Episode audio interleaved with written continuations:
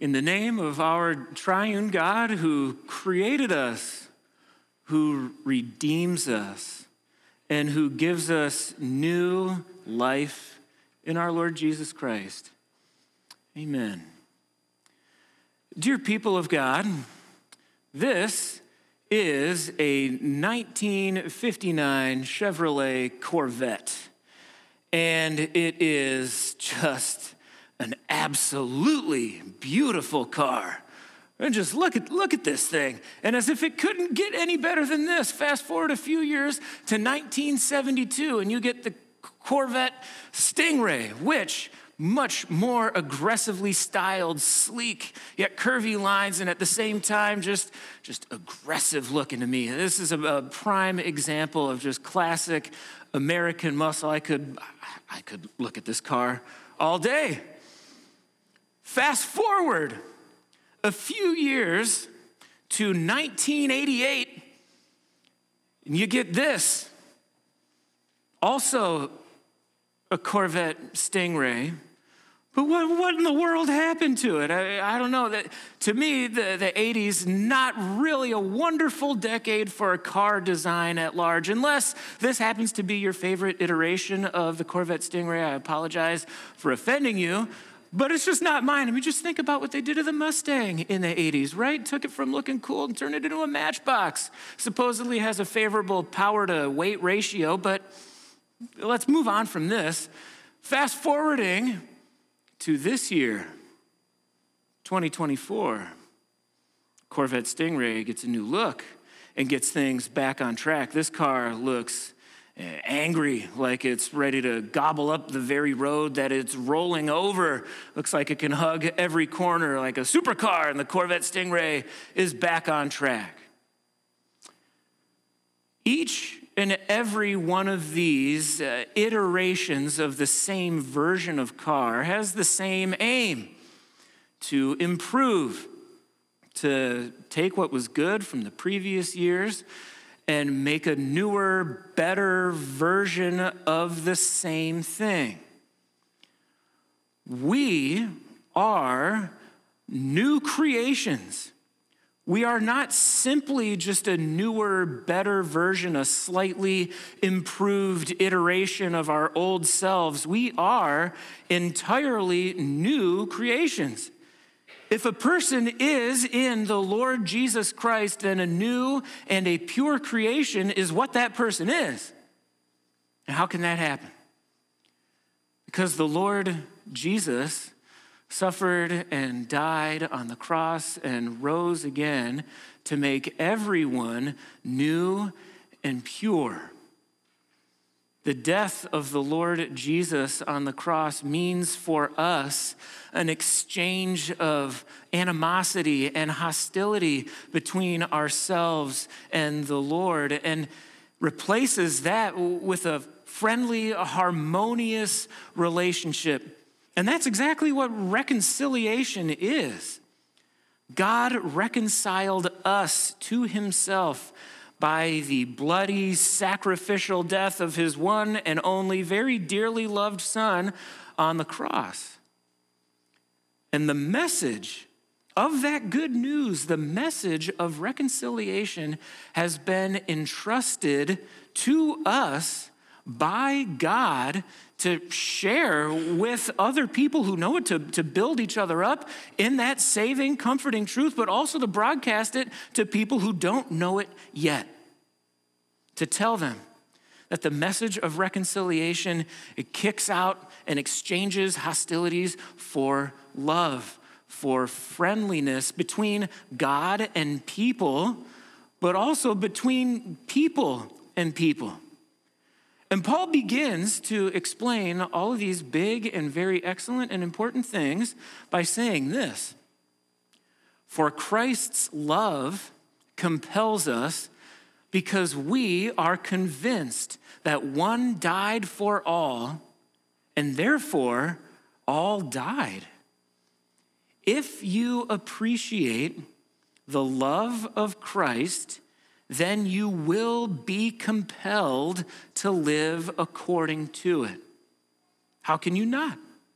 Christ's love means the very best things for you, doesn't it? It means knowing exactly that, that the Almighty God who, who knows all things, who controls all things, loves you specifically and has forgiven you of absolutely all of each and every one of your sins and accepts you exactly as you are and gives you the realest, most profound sense of belonging because he brings you into his family now and into eternity. If that doesn't blow your mind and motivate your everything for everybody, why doesn't it? Why doesn't it? Maybe sometimes what can happen is that we forget to fully appreciate just how truly and deeply sinful we are by nature. And if we lose sight of that, if, if we don't appreciate that reality of ourselves, how in the world are we going to appreciate the depth of love and the depth of sacrifice that Christ went to to, to save us? Well, we can't in that case, then, can we? Jesus' saving love has to have an impact on us, right? I mean, it, it must. Jesus going to the cross and dying in our place so that we would no longer live for ourselves, but for Him who died.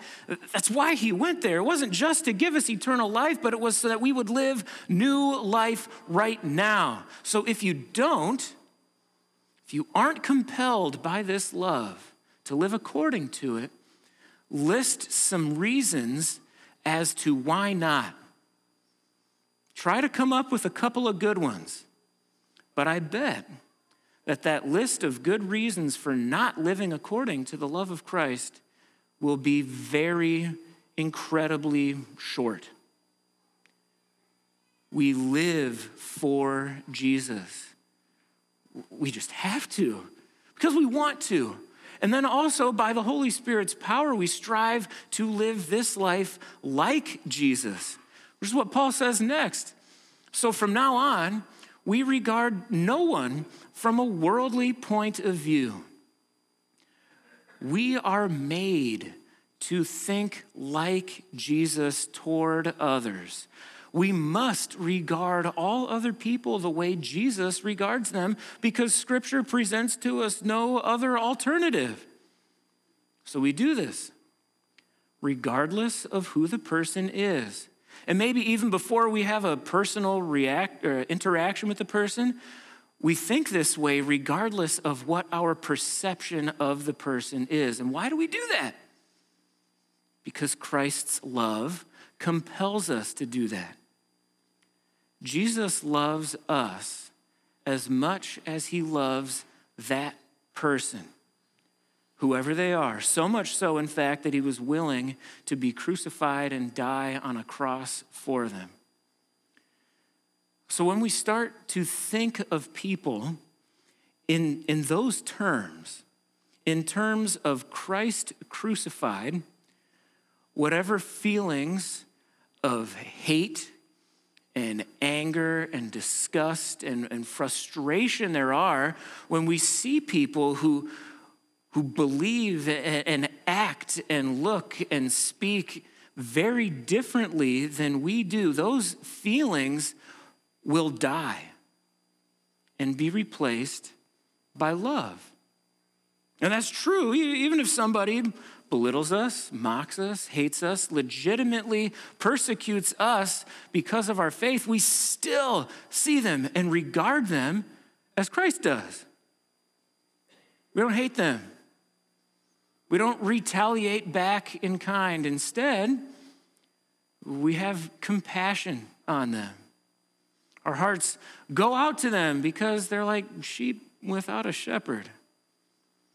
So we consider people through Christ and through the lens of the Holy Spirit, which is through goodness and kindness and gentleness and love and the desire to just be a, a, peacemaker toward that person. And we think that way, leaving no room for judgmental Pharisaic thinking whatsoever. We have done nothing, nothing at all to earn the grace and the love of God. But we have it because of God's mercy. And the love of Christ compels us to see other people, all other people, as exactly that objects of mercy, because that is exactly what they are. So God calls us to do that. But who does that well? I don't, I don't know anybody except Jesus who does do a good job at this because this is like practically mission impossible, right? But you can do this. And you actually do this because it's who you are, it's who God made you to be. Therefore, if anyone is in Christ, the new creation has come. The old has gone. The new is here. The person who is in Christ is a new creation, and it's as simple as that. The old sinful self and sinfulness at large in the person is dead and destroyed and gone and passed away, and a new believer is there, an entirely new creation. By faith in Jesus, believers experience a spiritual out with the old and in with the new. And that's just how it is. But, but what if I don't feel that way? What if I don't feel like a new, shiny, wonderful, good, and right creation in the Lord Jesus? What if, because of the sins I don't want to do, but keep on doing, I don't feel like that at all. What if plaguing, powerful, persistent guilt causes me to feel like not a good person at all, not even to mention a pure creation in the Lord Jesus? That happens. And I'm not speaking in generalities here. I, am being frank and honest with you. I feel this way.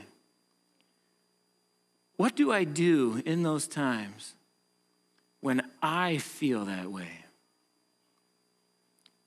I say to myself, Joe, just just stop just stop talking. Just be quiet and let, let God be God.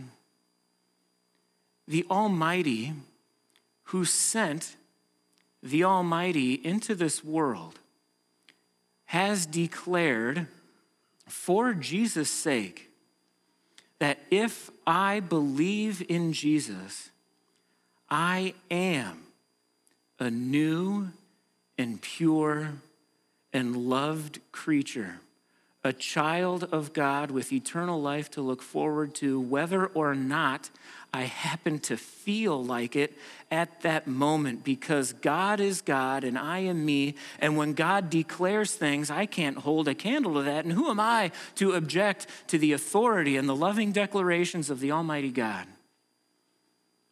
This is my go to passage when I doubt who I am in the Lord, when I don't feel like it 1 John 3 19 and 20. This is how we know that we belong to the truth and how we set our hearts at rest in his presence. If our hearts condemn us, we know that God is greater than our hearts and he knows everything. Let God be God and his declarations of new righteous creation be true for you. And why should you do that, even if you don't feel like it? Because God said so. Which, when parents say that, eh, that's kind of like a cop out, right? They just are exasperated at the end of a day and they tell their kids to do something for like the bajillionth time and the kids don't do it. And the kids say, Well, why should I do this? And the parent just says, Well, because I said so, that's why. They don't feel like explaining their rationale. It's kind of frustrating as a kid, but I find myself utilizing this line just all the time as a parent. When God says it to you, because I said so. Just accept it and rejoice because it's true for you that you are a new, miraculous creation of His grace your newness of being, your being right with God, the gospel compelling you to love and live for Jesus who died and rose for you, all this excellent stuff that we've been talking about is God's gift to you. Paul says it this way all of this is from God who reconciled us to himself through Christ and gave us the ministry of reconciliation. And God did all of this excellent stuff for us when we were totally undeserving of it. Paul says in Romans 5, but God demonstrates his own love for us in this while we were still sinners, Christ died for us. In Jesus' death on the cross, God removed the source of strife between him and us, which is our sin. We are saved because of that. And if that wasn't marvelous enough, then God goes on to make us reconcilers on his behalf. The gospel of Christ crucified, the very thing that saves us and gives you eternal life to look forward to, has been given to you, complete with all of its joyous imperatives of going and seeking and finding and loving and serving and sharing the message of Christ crucified. The work of serving and carrying out the gospel's call has been given to you by God which seems like a massive tactical error on God's part, which isn't me insulting you at all because I'm a person too, and I know how we are. We have this nasty propensity to sin all the time and mess everything up. So, why would God do this? Well, God, God knows what He's doing. God has placed His treasure in us jars of clay. And we're frail, we fail, we break, but the gospel doesn't. The gospel is unbreakable. And the Spirit who works so powerfully in the gospel does the heavy lifting when you share with another sinner that Jesus has forgiven them and taken away all their sins. And in that work, that loving work. You don't even have to make anything up. Please don't do that. In fact, just say this excellent stuff that God was reconciling the world to himself in Christ, not counting people's sins against them. And he has committed to us the message of reconciliation. This is what God wants you to share with people without the slightest restriction or hesitancy about with whom you share it. You have been made new. You have been made pure in Christ and by Christ's love for this exact purpose. So be who God made you to be an ambassador of Jesus, who, like Paul and the other apostles, went out and were literally begging people to believe that God had put humanity right with him by crucifying his own son, Jesus. And when you do that, you are doing the exact same thing that God does. You ever think about that for a little bit? That the, the holy, the pure, the loving, the righteous God, who is, as a matter of routine, mocked and insulted and rejected, just dismissed and thought little of by people, turns immediately right around and begs those very same people to get right with him by believing in the gift of his son that he's given to the world. What's that say about God's heart?